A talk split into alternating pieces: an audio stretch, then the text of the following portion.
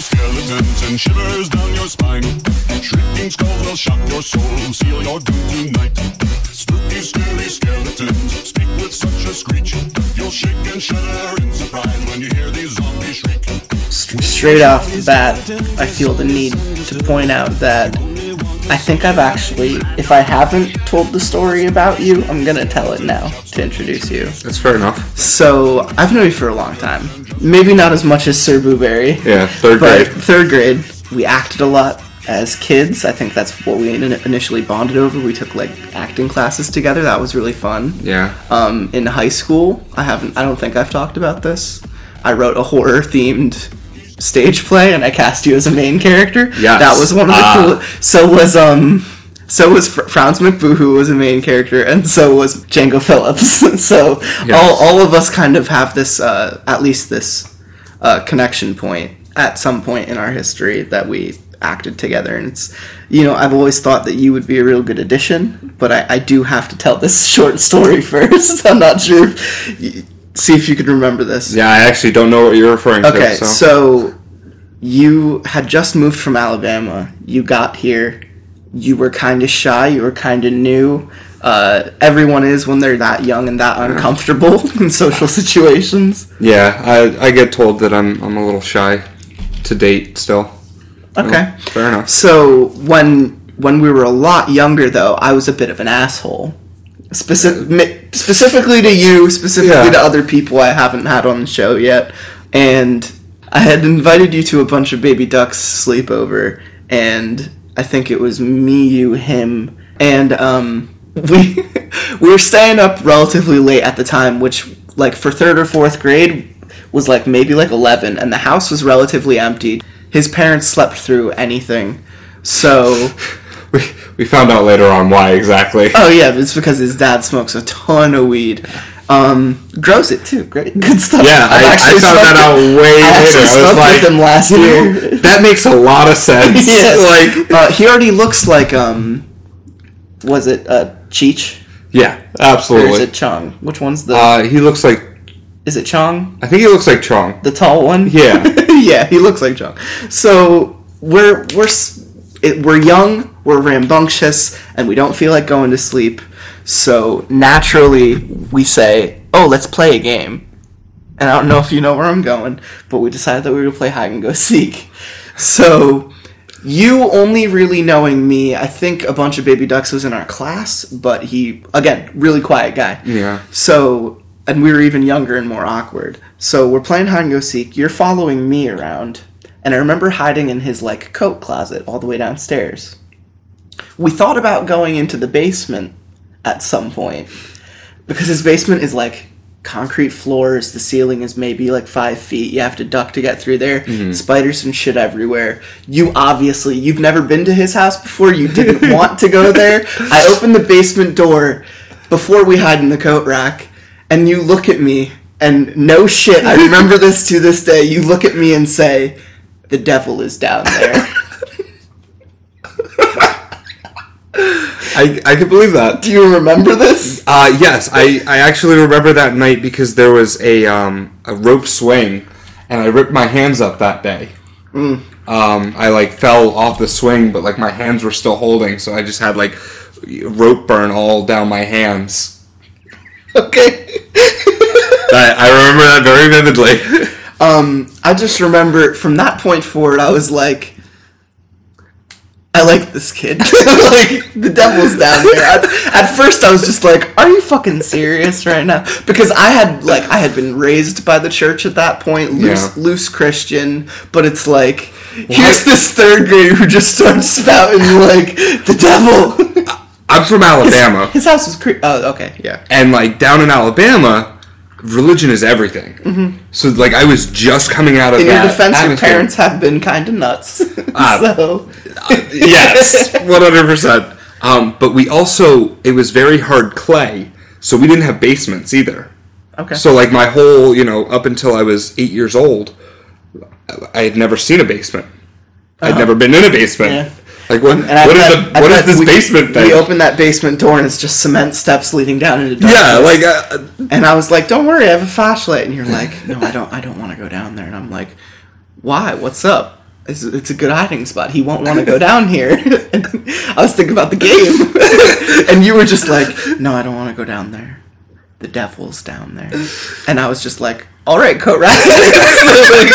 Let's go hide in the coat rack then." Uh, I think that was a definitive moment in both understanding you as a person and basking in our friendship.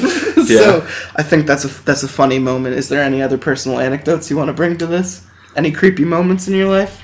my my whole life I kind of avoided horror movies, um, and I just I didn't see any value in them. I'm, I'm a very analytical person, and I analyze. You know, if I spend two hours watching this movie, what do I gain out of it? Sure. Um, and I, I just didn't see any any positive gain from from scary movies. Uh, one of my first experiences was um, a commercial for The Exorcist. that um, you know, I was like nine, ten years old, and my my dad was like, "This was the scariest movie ever." Yeah. Like- My dad said the same shit. and he was like to this day this still freaks me out and i just was looking at the screen and it was like 11.30 at night i should have been you know well past in bed uh, and i saw her, her head turn around and just it really sunk into me that you know if my dad thinks this is scary and like my dad's a big guy He's a big dude. Yeah. yeah like if, if he's scared of that you know i should be scared of that Yeah, I'm immediately scared. uh, and I just I didn't have you know any desire to go watch you know horror movies. Mm-hmm. Um, And I see the devil aspect now. It kind, Yeah. it kind of makes a little bit Yeah, of sense. dude, I this was before. Yeah, just I, I grew up you know through the church my my whole life, and it, it kind of you know when you when you come from that atmosphere of you know. Everyone goes to church every Sunday. Like if, if you're not there, like they ask more questions about why weren't you in church than why weren't you in school. Sure. Um, so it, it was just a very you were raised Catholic? uh, no. We I went to a Southern Baptist church. Okay. Oh, you know the That- woo, yeah. you know what? Hands up, praise Jesus, and that was normal. Mm-hmm. Um, and when you're living, I do know- remember going to church with you at some point in high school. Uh, I was doing a like an experimentation thing, trying to figure out if religion was for me, and I just hopped between things. I do remember, like at a pastor's request, to join someone at their church, and I went with you Mm-hmm. one Sunday, and I was like, "This is okay." Yeah. I mean, I, I was also the bad kid at church. Oh yeah, I I skipped. Yeah. I skipped Sunday school classes. I would go across the street and just sit in a McDonald's lobby, eating food and drinking coffee for like two hours, and then go back to reception, and meet my parents, and they would be like, "How was your classes?" And I was like, "Oh, they were the tits." Yeah. Uh, I don't think I've ever told anyone this story, like in any type of public forum, but I Okay. used to uh, skip Sunday school and go steal cigarettes from the gas station down the street. Nice. Yeah. Just like asking I- people. no, just I would walk in and pick up walk a, out. pick up a pack and walk out. nice. Um, Nice. 15 years old, 16 years old. You were also an admitted klepto at some point. I absolutely that was that exact same period. Yeah. 100%. I remember in high school, it was I would take you somewhere even barely intoxicated, and you would just be like, "Watch my hands, man! I might be stealing tons of shit," and I'd just be like, "Yo, you're nuts! I like you." Yeah. um, so we have a new guest slash listener slash speaker here with us. Episode forty three. I think I've been sending you episodes since like the tens or twenties, trying to get you on here. yeah. Just about. Um, this is Lots of Pasta. This is the podcast where we talk about the spoops and the creeps, and we try to bring it on home to you so you don't have to go and read it yourself because you're lazy. And uh, it's we bring ambiance and acting and fun little things, and I hope you smoked some weed before this episode because they always go down a little bit smoother Yes. when you're a little bit smooth to start with. smooth criminal. we got a big story to tell today. Guest, what name do you want to go by? I believe we were going with "Where am I?" Where am I? Uh, where, where am I? Or as as I like to put, "Where am I?" Okay. Because that's that's the tone of voice that that goes with the story. So when I draw your character for the YouTube, should I make you look like a bird of some kind? Um, well, it's it's based off an old man who had Alzheimer's. I'll make you look like an old man then. Perfect. Great. you go into it Um, as sh- as succinct as you possibly can. Just try and make me understand it. okay, so I worked on an oil rig. Um, Shit. yeah, we're gonna get into a little bit of backstory. Okay. Um, So I worked on an oil rig, and I was a mechanic, and the head mechanic was uh, um you know an, older man, of maybe early fifties, late forties, that type of era, uh, and he had two sons, uh, and one of his sons has the same first name as I do. So he would always yell at me, and he'd be like, you know, what, what are you doing? My my 14 year old boy can do this, you know, better better than you can. And he just he eventually got to the point where if I did something stupid, he would just yell, "Where am I?" And I didn't really understand what he was doing.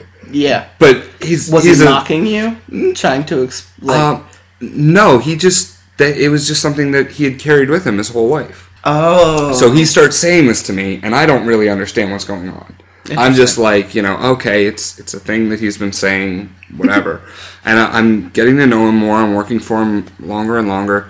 And one day I, I sit down and we're on our lunch break, and I say, "Hey, you know, what's this where am I thing?" Yeah. So he tells me the story of when he was my age, which was about 20, 21 years old. Uh, he worked for a shop, and he was the youngest guy at the shop, and the owner had a father-in-law who had Alzheimer's. Mm-hmm. So when the father-in-law was around, the youngest at the shop, which was him, had to take care of him.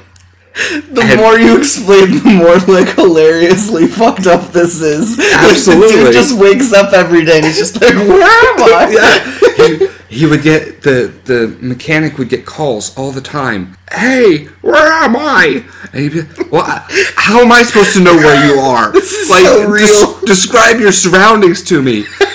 And the the the greatest story he ever told me was the old man always planned on going to Florida, and the mechanic was like like, he'd know where the fuck he was. exactly. The old man was like, in Disney World "Are you holding a balloon. He's Florida?" like, "Where am I?" And everyone's smiling and dancing around. They're like, "You're in Disney World." And he's just like, "Where is that?" uh, yeah, like you can't even get to the gas station down the street. Holy How are you gonna get to, to Florida? Um, and one day the old man goes, and he goes to Florida, and they're they're freaking out. They can't find him, uh, and about six days later, he comes back in a completely different car. Good. His, car broke down, and he just he got he, to. he bought at least another he remembered how to drive a car. yeah, he, he Good for him. That seems like a fuck. I would watch a movie about that. yeah. So it, it just it's been like a multi generational Oh, thing. Glad you're keeping it strong. Yeah, it's followed me all over, oh, you know, Oh, the man. state. I'm just gonna make you look like the most confused fucking old guy in the world. That's that's exactly what it is. oh, you, great. you never really have a response to it. You're just like, well, how do I deal with this? What do I do now? True. So this is Captain Death with Where am I? is that accurate? That's great. Do I sound more like a bird? More like an old man? um, it's like a 40-60 split in the, the favor of the bird. Where am I? that's that's a little Alright. more old man like. Okay, yeah. cool. Uh, it's a fun name, fun little story. Like that little anecdote. I'm glad that people bring uh, their own little personal flavor. I don't think I've ever forced a name upon someone, but there are a couple that I'm trying to get onto the show later Mm-hmm. that I've been like, no, I have a name for you already. You have to take this. And if they don't, then I'm just gonna rage for the entire. I'm gonna call them the wrong name the entire episode. Like, no, you need to be this name. That's Um, that- most of them deal fair with weed, by the way. Again, I hope you are at least a little bit buzzed. You know, um, we we took a little bit of the smoky smoke. Um, Yeah. I appreciated that. It had been a while for me. I hope I can still get a job. I'm mostly drunk right now, though, so this is good. Oh, getting into the story. The reason I picked this, it was a, a month award winner on Reddit No Sleep. A little bit longer, so I hope people are okay with a single narrative. I'm not usually for people's first episodes. I try to just like toss them into multiple situations, see how they do. Mm-hmm. We're just hope we're putting it all on this story, all our chips in one pile. You a gambling man? Absolutely, I am. Full house. Definitely. Everywhere you look, everywhere. This is this is going. It's going uphill and downhill and uphill and downhill. we got we got the the we dab dab. alerts We're going dabbing. on. We're dabbing here. Um, so we're so the reason I picked this story, it's a monthly winner on Reddit No Sleep, which means it has some notoriety. For for a bunch of losers on the internet who don't do anything, and just click an upvote button. Like yeah, uh, real good. And Apparently, it deals with the theme park, and the reason I picked this one is because we're going to Six Flags tomorrow. Me, you, Sir Booberry, and Disco Dracula. I still have yet to believe that he's gonna make it. I will believe it when I see it. Of course, he's been talking about it all week. Okay. Let's just get into this one. This is apparently a theme park related, amusement park related Reddit no sleep story called Mayhem Mountain. Let's just dive right into it. In two miles, take exit 19 for Valley Park Drive South. Siri chirped from my sister's phone. Charlotte, turn that off. I know where I'm going. You sure about that? I mean, it's been a couple of decades, Mark. Please. Like I could ever forget where Adventure Valley is. Come on. We spent every summer of. There it is! I swerved briefly into oncoming lane as Charlotte thrust her arm in front of my face to point excitedly out the window. there, there it is! I'm dabbing again, throwing arms. Uh, there's Adventure Valley. Oh my god, what ride is that? That's that coaster. It was called Steel something. Steel Dick! Steel Dick! Come on, Steel Dick in Adventure Valley! Right. No, no, wait. That's Mayhem Mountain, isn't it? I gently pushed my sister's arm out of my face and back over to her seat. I couldn't falter for her excitement while I was trying so hard to control my own giddiness. It felt like we were kids again, yelling and bouncing in back in the in the back seat of my parents' car as the first shining rails and wooden planks of the park's roller coasters came into view above the treetops. That's the Steel Viper, I told her. Mayhem Mountain's on the other end of the park. And that wooden roller coaster over there, that's the Excalibur. Excalibur! Oh, yeah, I remember those. I was always too much of a wuss to ride the Viper, but I rode the shit out of the Excalibur. Well, Charlotte, you're an adult now. I think it's time to take on the Viper. As long as the contractors have tested it and given it the okay, I'm in. Sounds like a pussy. yeah. Oh, that's exactly what I'm talking about in the, That's the line for the. Oh, yeah. Dracula the, the contractors. Is it safe? Is it safe to ride? yeah. I don't like this. I'm trying to do my impersonation of him the best I possibly can. That was really the question, wasn't it? We didn't know which rides had been inspected and cleared and which ones hadn't. I sent up a silent prayer that Mayhem Mountain was counted among the rides that had. I'd left Brandon several voicemails asking about it since he was the one in charge of everything. But with how fast things had been moving since we bought the park, I couldn't fault him for being a busy man. If you'd told 12 year old me, crazy, hyper, and wild eyed friend Brandon Derrick would end up graduating cum laude from Northwestern Business School, I would have laughed in your face. Brandon? No way. Tyler, maybe, but never Brandon. In fact, half the reason I think he chose a business designation was because of Adventure Valley. When the park had closed in 1989, Brandon had gathered us all together in his basement, and with a gravitas and solemnness I've never seen in him before since, asked us to make the pact. At the time, the promise had been the most serious vow that five 12 year olds could ever make. High off of an entire summer of Adventure Valley fun, we agreed, with all the ceremony of a meeting of Parliament, that we would one day come together and buy Adventure Valley Amusement Park. It's a lofty fucking request. You you want to buy an amusement park with me? Uh, I'm not talking about Uncle Jerry's Family Fun Zone. Tell you what, Uh, I, I I could see myself owning a, a theme park someday. Like a like a rapey Walt Disney. Absolutely. Want some vanilla ice cream, kid? come on, come on back to my come to my apartment. Of course, back then, we'd planned to just buy it and ride the roller coasters into the ground. We decided which friends from school we would let in and which enemies would be barred from the gates. It had always been our park, and that was the right we should have. They're very possessive of this park. yeah, It's it's almost like creepy. I feel like there is a episode of like a cartoon where something like this happens, like either Jimmy Neutron or something like Yeah. they they rent out a park and none of the people that are dicks to them in school are allowed to go. Yeah. So some person watched that and was like, I'm gonna write a spooky story about this. Where am I? It had taken 20 years, but we did eventually fulfill our promise. With a hell of a lot of pushing from Brandon and a sizable offer of collateral from Tyler, the bank had agreed to give us a multi million dollar loan to buy, repair, refurbish, and reopen the park. The size of the loan that the six of us were responsible for gave me nightmares for several weeks.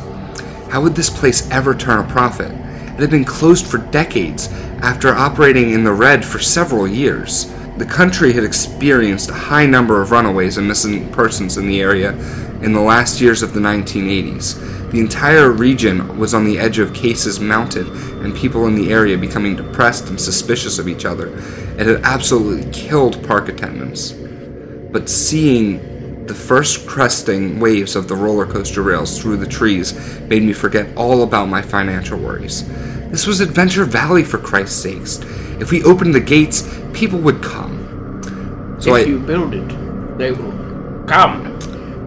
I definitely feel like there's going to be some force. There's, is there something wrong with this park? yeah, like they, yeah, have a, a yeah, very it's closed spec- because of the surrounding area. Yeah. Fucking Six Flags is in Jersey and no one's judging them. That's that's very true. There, there, there, there. That's our exit. Charlotte squeaked. I pulled off the interstate and took a left under the bridge. Less than a mile later, we came upon the acres of the park, of the park's parking lot to our right. We turned in and drove all the way up to the front near the gates, where several other cars were parked. A Lexus, a Mini Cooper, an old Chevelle, and a Honda Civic, another rental car like ours. Looks like we're the last ones here, Charlotte said. She was right. As we pulled up to the Lexus, I noticed a group of people standing next to the ticket booth, waving to us excited. Oh my god, is that Tyler? Jesus, he's lost so weight. He's so skinny now. And Brandon's losing his hair. Holy shit, is that Koji? Koji got hot. Koji got hot. Calm down, Paris Hilton. These guys are my What friends. was this written like 2005? it, it seems like it. They're off limits to you. Same rules as when we were teenagers. Besides, half of them are married. Really? Which half? they're they're lower halves. The dick parts. Typically, that's how it works. yeah, they're gone after me. I raised an eyebrow at Charlotte and shook my head in amused bewilderment. My little sister had never outgrown her boy craziness. Wait, who's that? Charlotte asked as we got out of the car. What? That's Scott.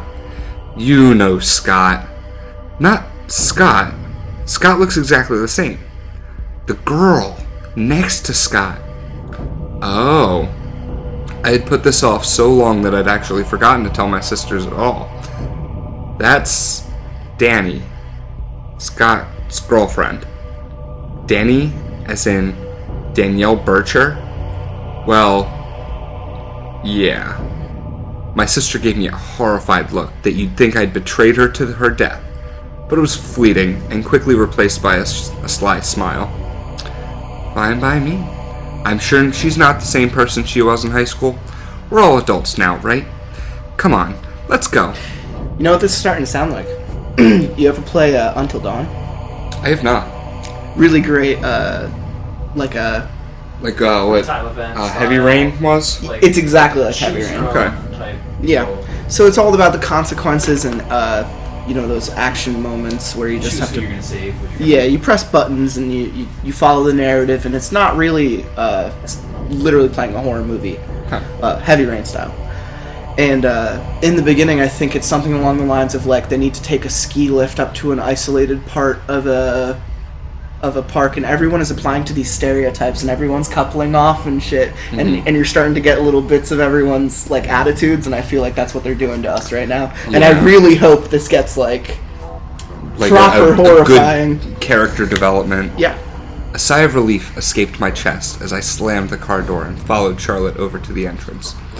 Though I saw most of these guys every year, seeing us all here together, standing at the ticket booths of Adventure Valley, brought me all sorts of happiness I hadn't experienced in years. Mark fucking Lantis! I can't believe it. Tyler had an edgy, commanding voice that probably made his many employers shudder and scatter but I knew him like a brother, so his bravado just made me laugh. Can you believe it? I asked as I gave him a hug and slap on the back. Back at the front gates. Fifteen dollars a day doesn't seem so ridiculous now. Pfft, Fifteen dollars a day, my ass, Brandon said as he shook my hand. By my math, it looks like we'll be charging about sixty-five dollars a day. I'll pay it. Charlotte smiled as she gave Koji a hug. Are people really gonna pay $65 a day? Koji asked. Even Disneyland only charges $85, and there you get access to two parks. How could I forget? Brandon shook his head. One of our investors works for the mouse. Pity they won't let you design any artwork for this place. Come on, man. I'm not an artist, I'm an engineer.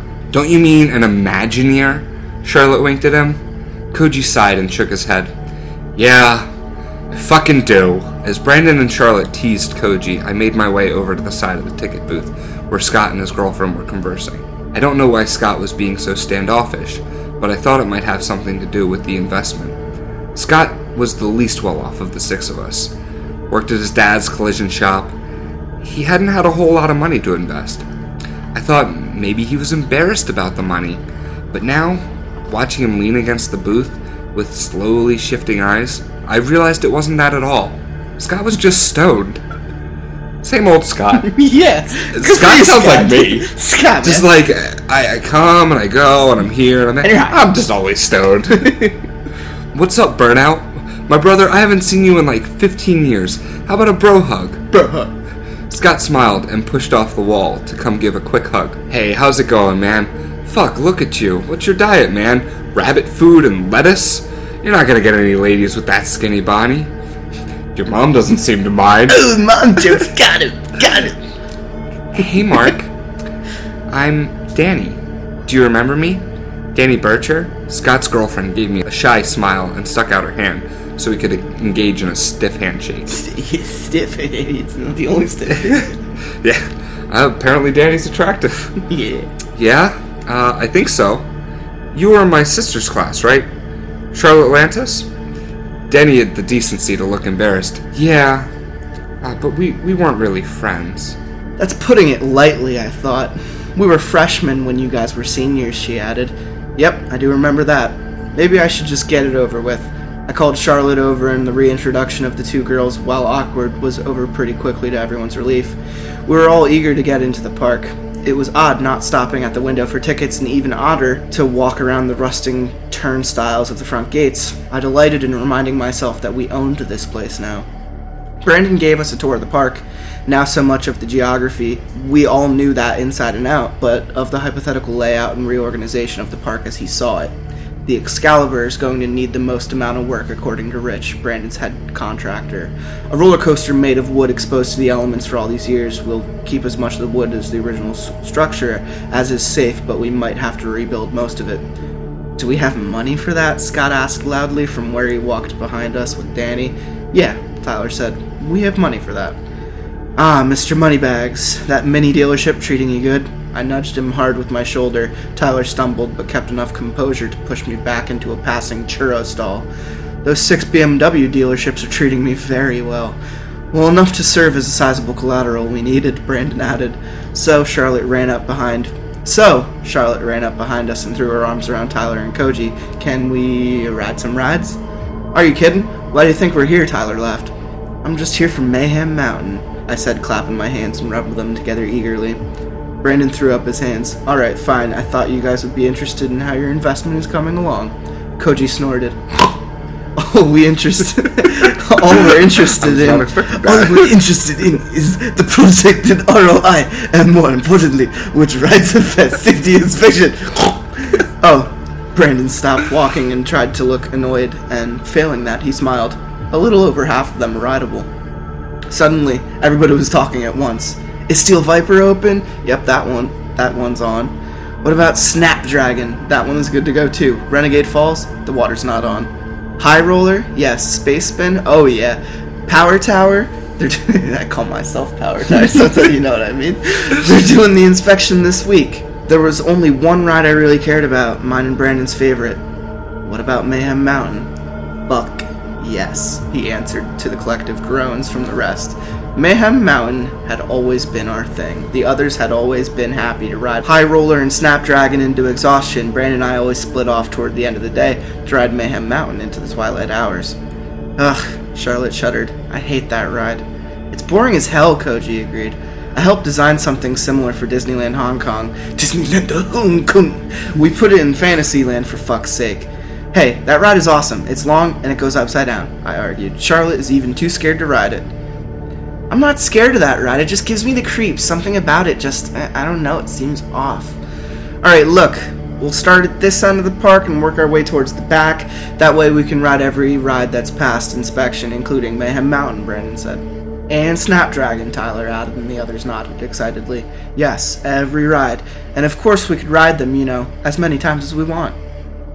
Hell yes, brother! Koji high fived Brandon and we headed down the street towards Space Spin.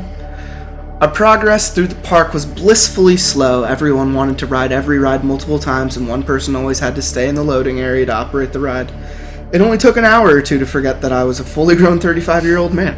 Being back here, running through the line ways with my friends, arguing who got to go in the first row of the first car, it was like being 12 years old again. Still, my eye was constantly drawn up over the buildings into the distance to the back of the park where the high gleaming rails of Mayhem Mountain shined in the unobscured sun.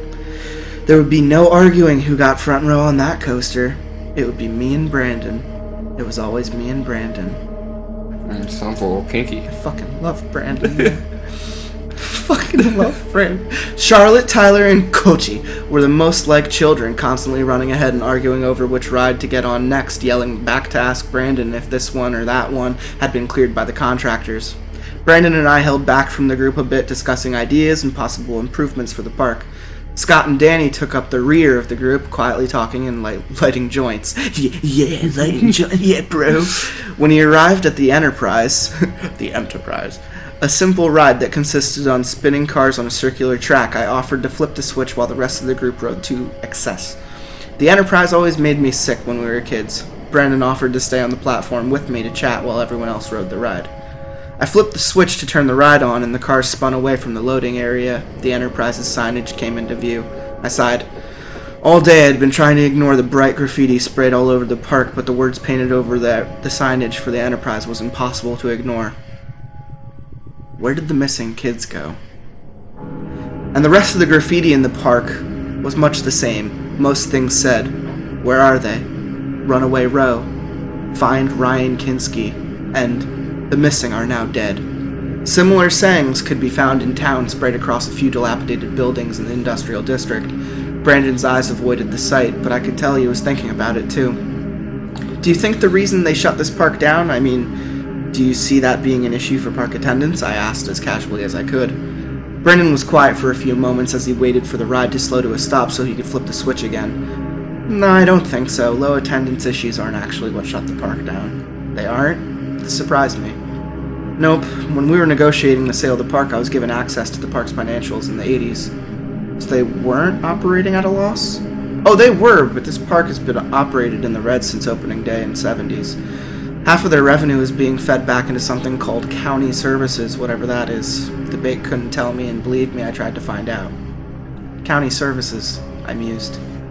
Yeah, bizarre. And according to the paperwork, the park was closed because the owner didn't want to live here anymore and he couldn't be bothered to wait for a decent offer on the property, so he just sold it to the bank for next to nothing. So he was a rich guy. I leaned back against the railing to stretch my back.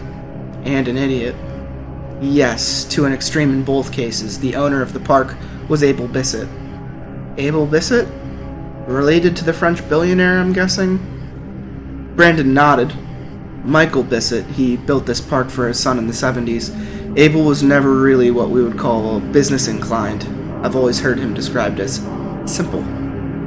I can't believe the son of a billionaire lives in this area. Well, not anymore. He moved on decades ago. I shook my head in disbelief. Who would ever thought that our simple little park was owned by a famous billionaire's son? Hell, I may have even sat next to him on rides and had no idea. You guys want to go again? Brandon yelled to the others as the ride came to a stop. I'm ready to move on, Koji yelled back. Anybody want to ride again? Nope, a chorus of voices replied. It was near five o'clock when we finally arrived at Mayhem Mountain. As the sun began to set, a familiar panic and urgency welled in the pit of my stomach. It took a moment for me to realize that we didn't have to leave when the park closed this time because the park didn't close. We could stay until the sun was up if we wanted to. As I eagerly approached the turnstile for Mayhem Mountain, Tyler spoke up behind me.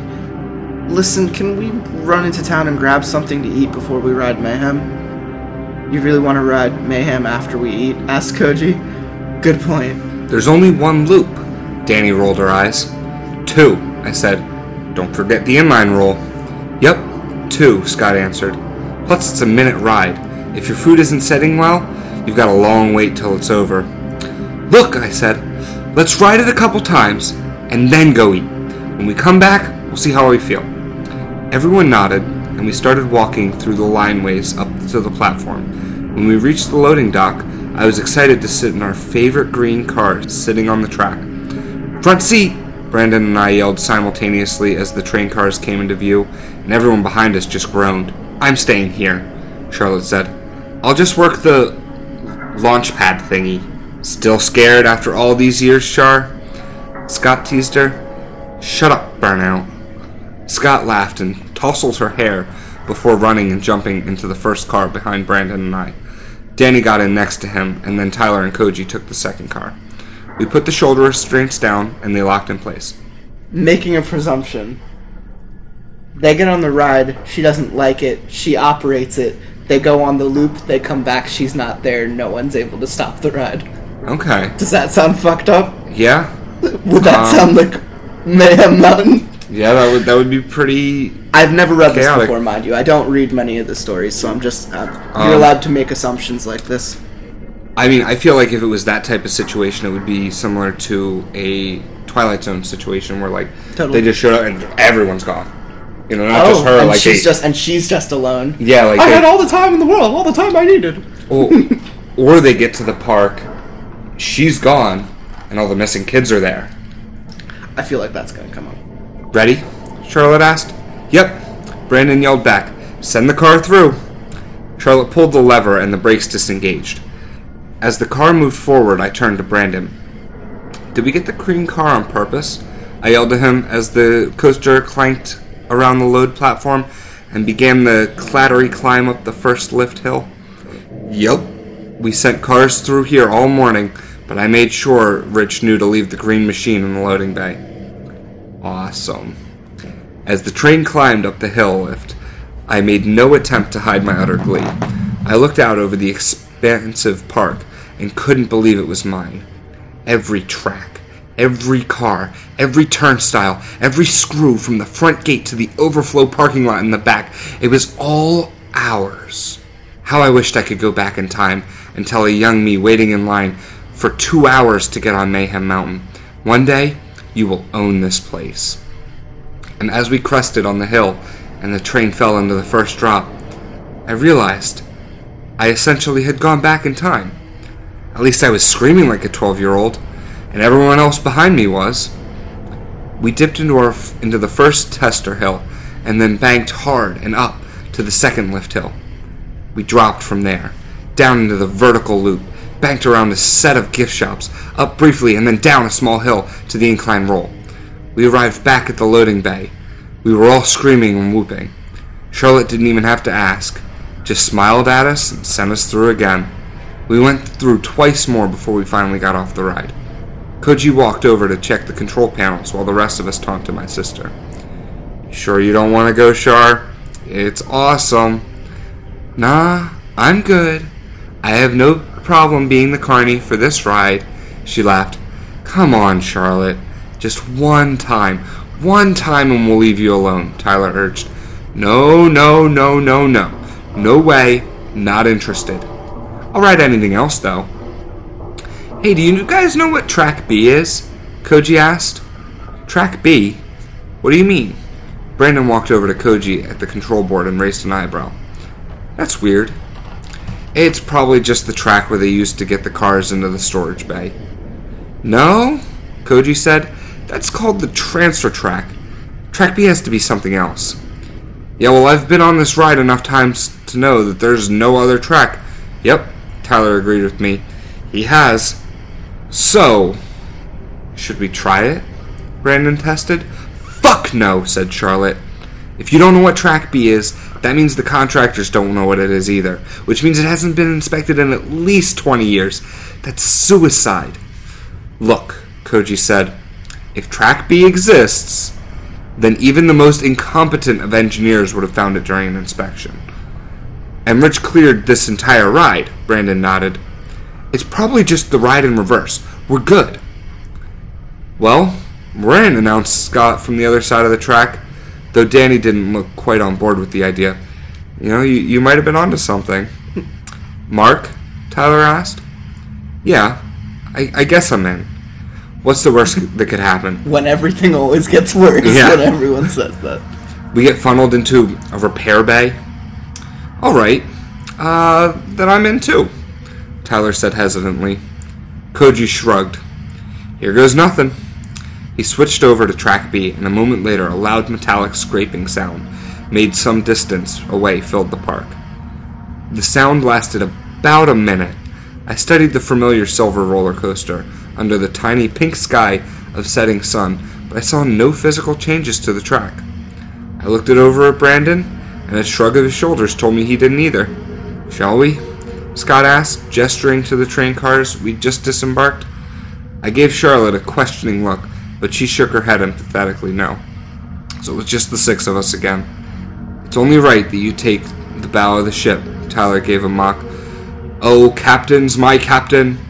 I laughed and hopped into the right side of the front row. Brandon crawled into the seat next to me. Tyler and Koji got in behind us, and Scott and Danny took the back. We pulled the shoulder bars down, and they locked into place. You sure about this? Charlotte asked when everyone was settled. Danny said something from her place a few rows back, but all I heard was Brandon yelling, Pull it! Danny knows something. I don't trust her. The brakes released, and the train rolled away from the platform, in the twilight of dusk. The lights had lit up the track while we'd been arguing, and the roller coaster looked absolutely beautiful. I was filled with awe and reverence at what this place truly meant to me and my friends. Uh, it was a symbol of our youth, and innocence and bliss, ignorance of the world. It was our own little bubble of happiness. The coaster climbed the lift hill, and from the top, Brandon and I studied the tracks, but in those few seconds, I saw no difference. Brandon looked over, and I shook my head at him dis- disappointedly. By the time we reached the vertical loop halfway through the ride, it was clear that there was no track B. But it was hard to be upset because I was still on Mayhem Mountain and still find it an impossible challenge not to smile.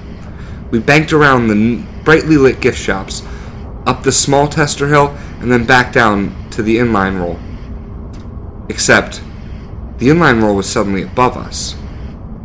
We'd missed it. Instead, the track now descended into a large square hole in the ground behind the gift shops, and we were headed directly into it.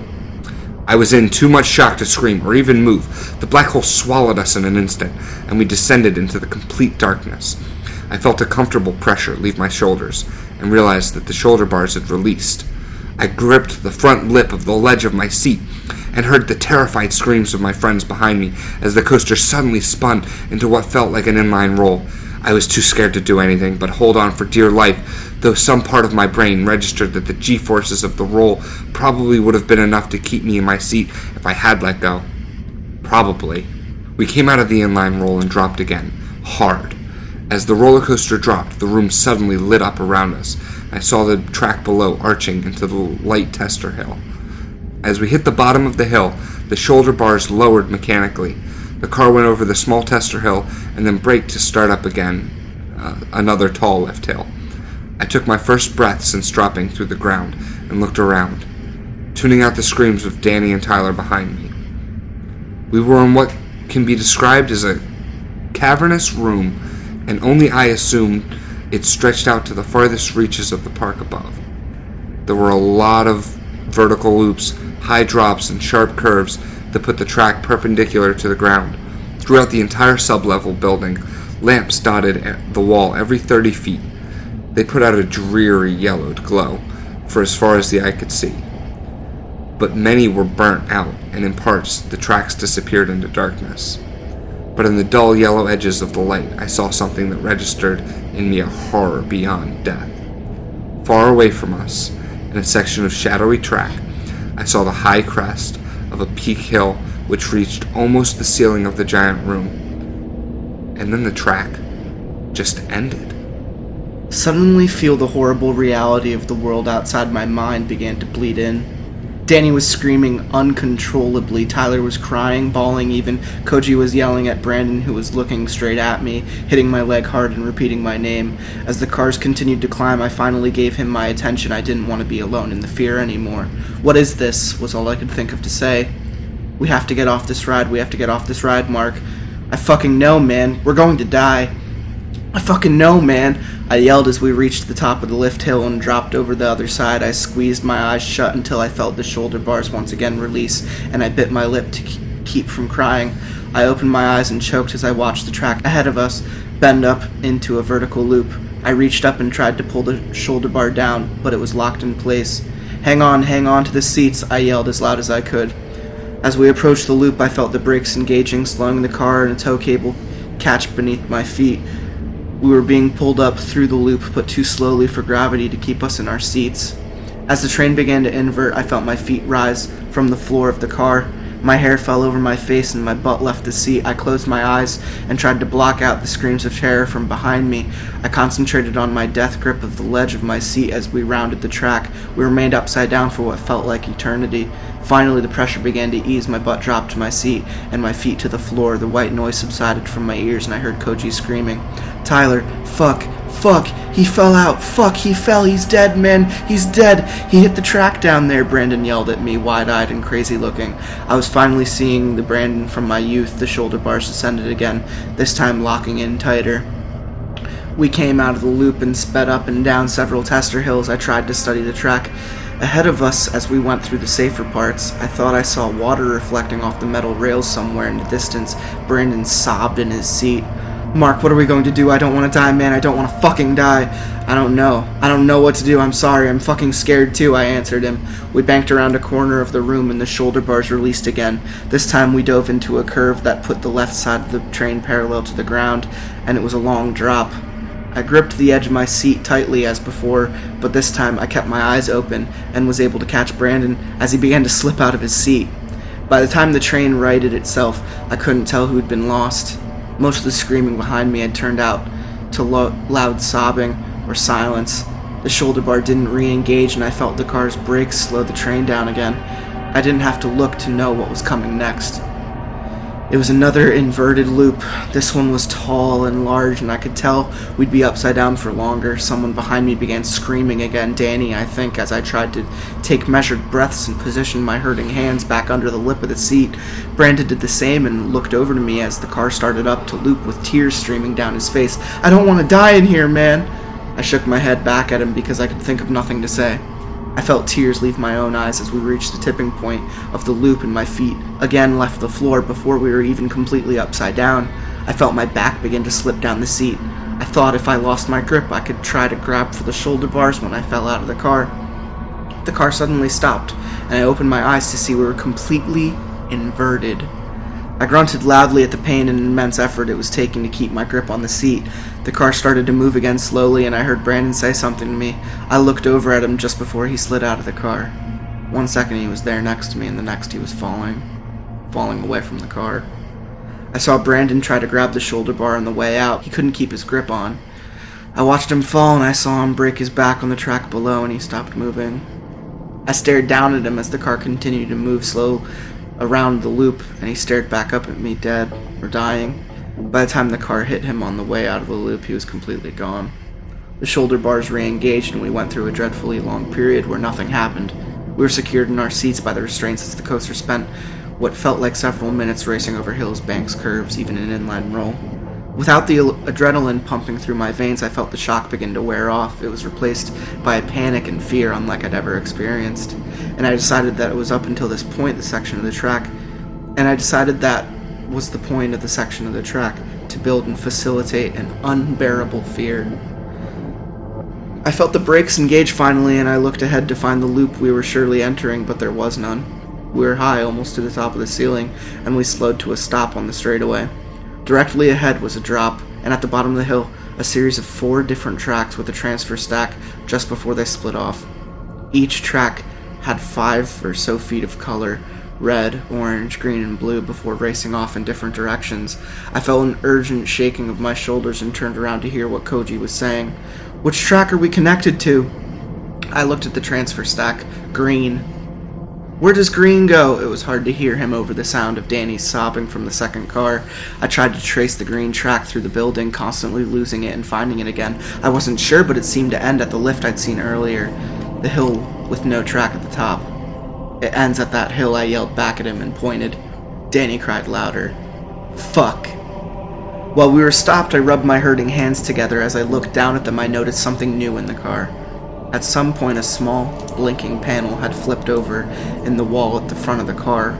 It had four colored buttons and an old analog timer. The timer was so old and damaged that, though the numbers were clearly changing, I couldn't see how long we had. We get to choose, I said and explained what I was looking at. Can you see which track ends where? Koji asked. I followed all the tracks as best as I could, but the rails circled and slid in between each other. It was hard to tell which tracks went where. I think the blue track ends in that big pool in the corner, the red track ends in a wall, and the orange track just drops into a hole in the floor like the one we came through here, I think. There's no way out, dude, said Scott from the second car. His voice was unsettlingly calm. They're just telling us how we're going to die. We can still find a way out of this, I answered quietly, more to myself than to him. Choose the pool, Scott said, and I could hear the tears in his voice. I've heard drowning isn't an awful death, I've heard it's it's calming at the end. No, choose the hole in the floor, said Koji. It's possible it drops us down into another cavern like this. There might be more track down there, which means more time to figure out how to live. You don't think we'd be the first to choose that option, do you? Scott asked him. And no one that went missing ever came back. There's just more death in that hole. I don't want to die like this, Koji begged. At, at least it's a chance. Danny was still whimpering in the back and offered no suggestion. It seemed like the decision was up to me and I had to make it fast. I knew I didn't want to die by dropping off the track. I, I didn't want to drown. Perhaps the quickest death was the wall. Uh, more than likely, we would all be killed instantly. Less suffering. Less time to think about our fates. But the, the truth was, I w- I wasn't enough entirely positive which track ended where. It was all educated guesswork. And my time was up. The orange. Let's go down on the second floor, if there is one. Scott and Danny said nothing. Koji choked out the last words I'd ever hear him say. Push it before it chooses for us. Before I could think about it any longer, I pushed the orange button and committed us to whatever death it led to. We heard the metallic scraping of the track transferring below. Once the orange track was securely connected, the brakes on the car released, and the train rolled slowly towards the drop. Danny started screaming again. As we dropped down the hill, I got a better view of the orange track. There was a vertical loop ahead, and it didn't look as high as the others we'd been through. In fact, it looked like there was a chance the fall wouldn't kill us. If it wasn't an optical illusion, and if the shoulder bars disengaged for that loop, we might have a shot at living through this. I yelled back to everyone behind me. Let yourselves fall out of the loop. The one up there. No one responded to me, which didn't matter because I didn't think they'd have the courage to let go of the seat anyway. We raced along the track, in and out of banks and curves, and at one point we passed along the pool. I looked down. Below the water's surface, the track ended above an even deeper pool. I could see sa- shadows of several other coasters at the bottom. I suddenly felt the brakes engage. I realized we were coming to the loop. I tested the shoulder bars by pushing on them, but it stayed locked. I was somewhat relieved in that moment to know I wouldn't have to make the decision to fall out now or gamble on the orange track. But suddenly, the restraints released. As we started up the loop, I gripped the lip of the seat tightly, turned my head back to look down.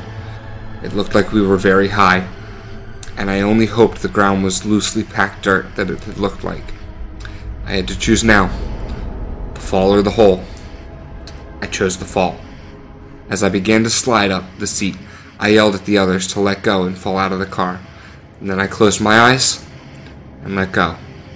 I felt my head crack and the shoulder bar on the way out.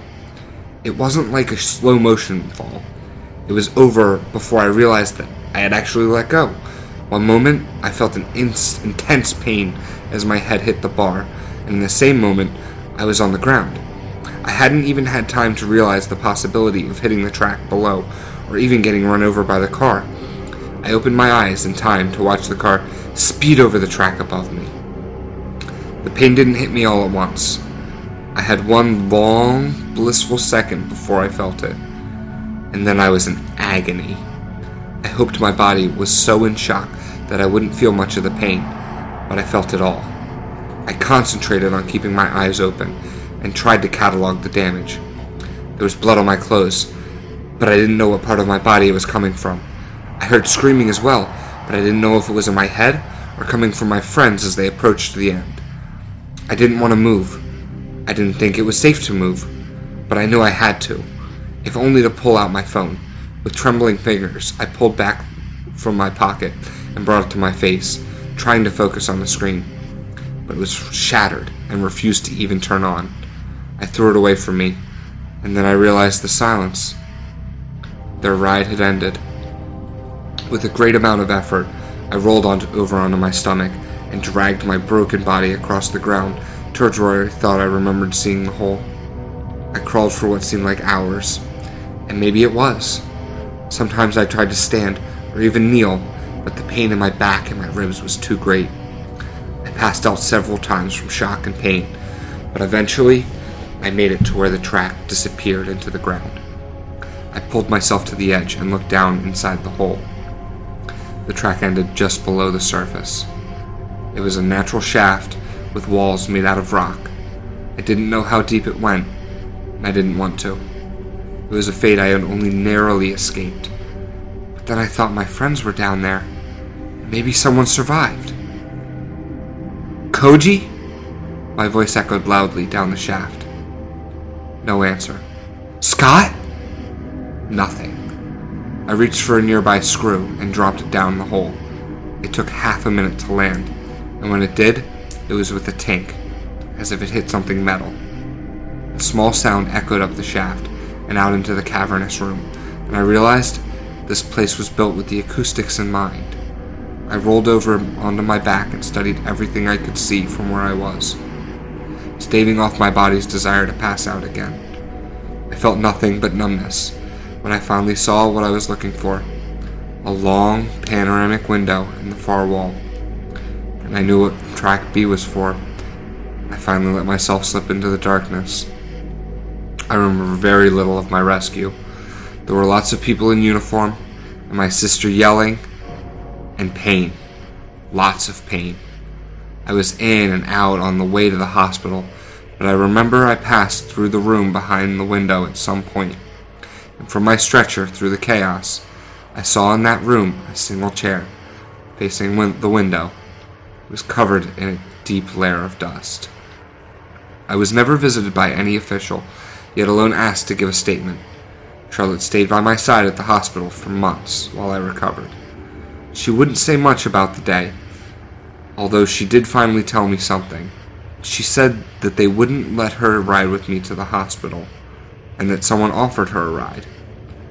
On that drive, she'd been spoken to by two people that had convinced her to never speak of what had happened, and to convince me of the same. Whatever they had threatened her with, and had her begging for me to agree. And I did. At that time. I am still to this day learning to walk without aid. I never saw Mayhem Mountain again. The loan defaulted, and Adventure Valley was bought by an unknown LLC, which bulldozed it and built a block of apartments over the top.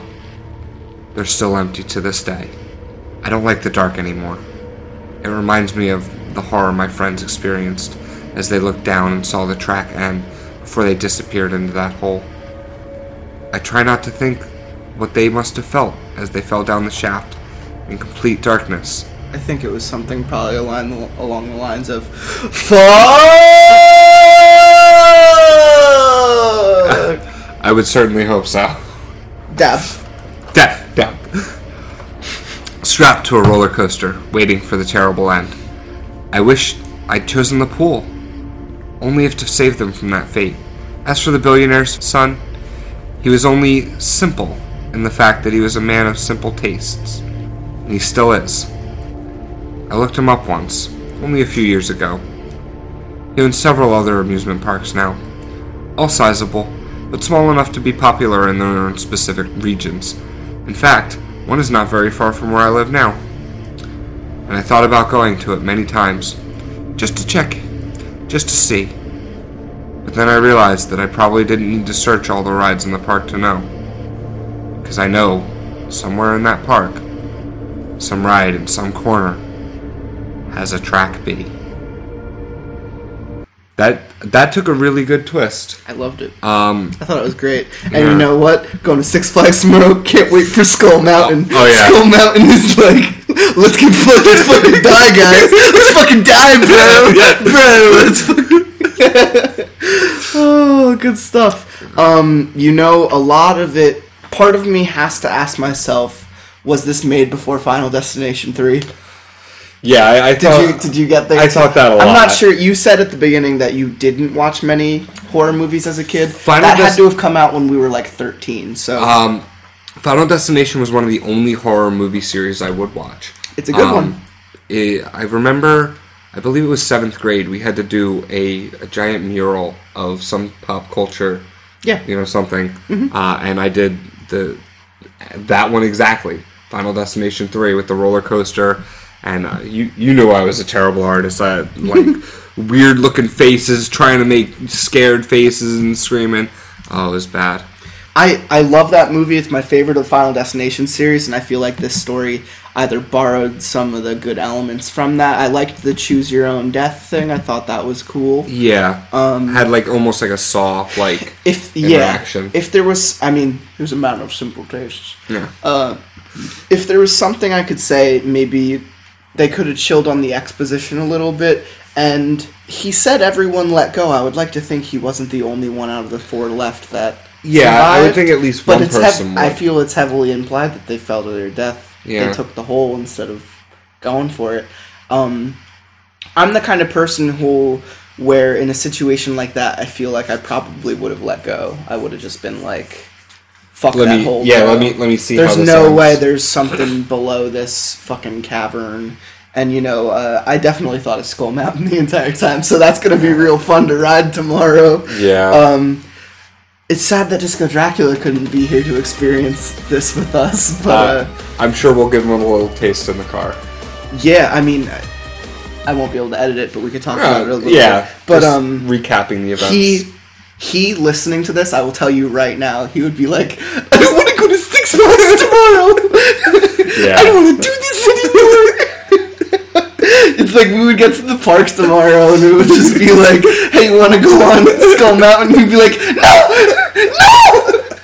no. We'd have to like drag him on.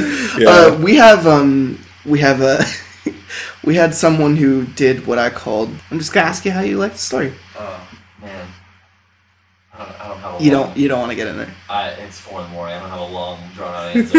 it was interesting.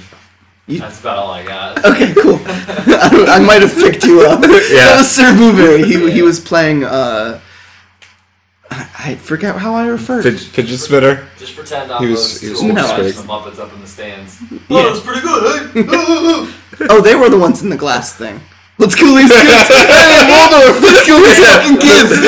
That's definitely yeah, them. no, definitely. But there's only one chair, so it couldn't I- happen. Hey, you never know what they're doing while they're watching people die. You never see their lower halves. Who's to Yeah. say they're not conjoined? yeah, they're conjoined.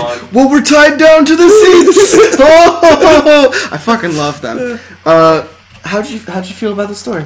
Um, I liked it. It was, it was dynamic. It kind of, you know, built a little bit of, oh, you know, you think you know what's going to happen. You might know what's going to happen.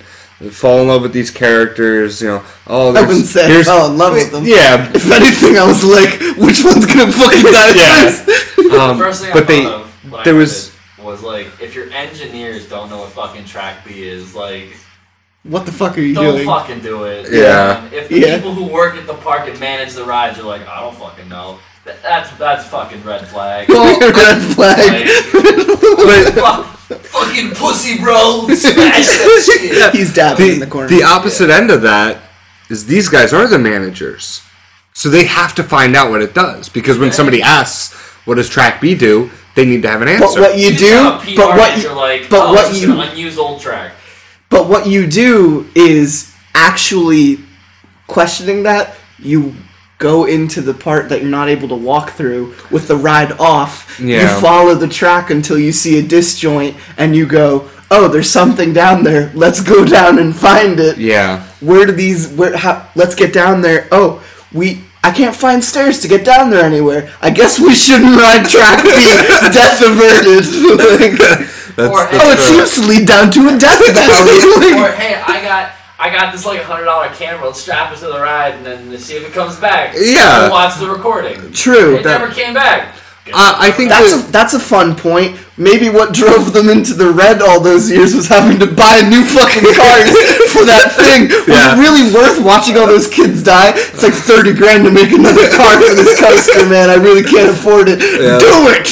I'm a simple man. Well, like, what, Kill the kids. Kill the kids. what was the premise for sending people down there? Like what, The owner of the park, the Yeah. owner of the park was Uh, just fucked. he he was watching them He was die evil through Walt a Disney window. masturbating in that glass corner. I love death.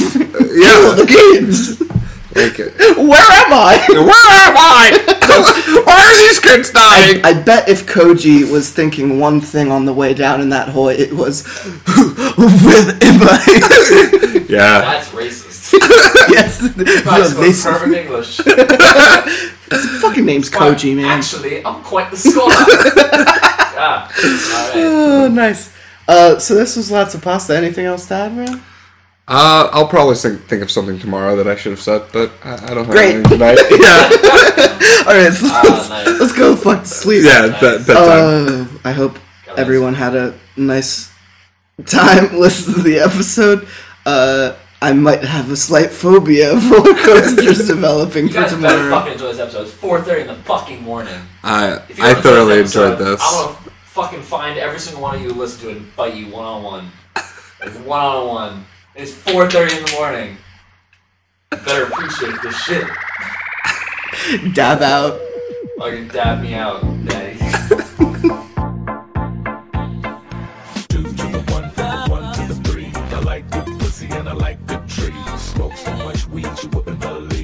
get more.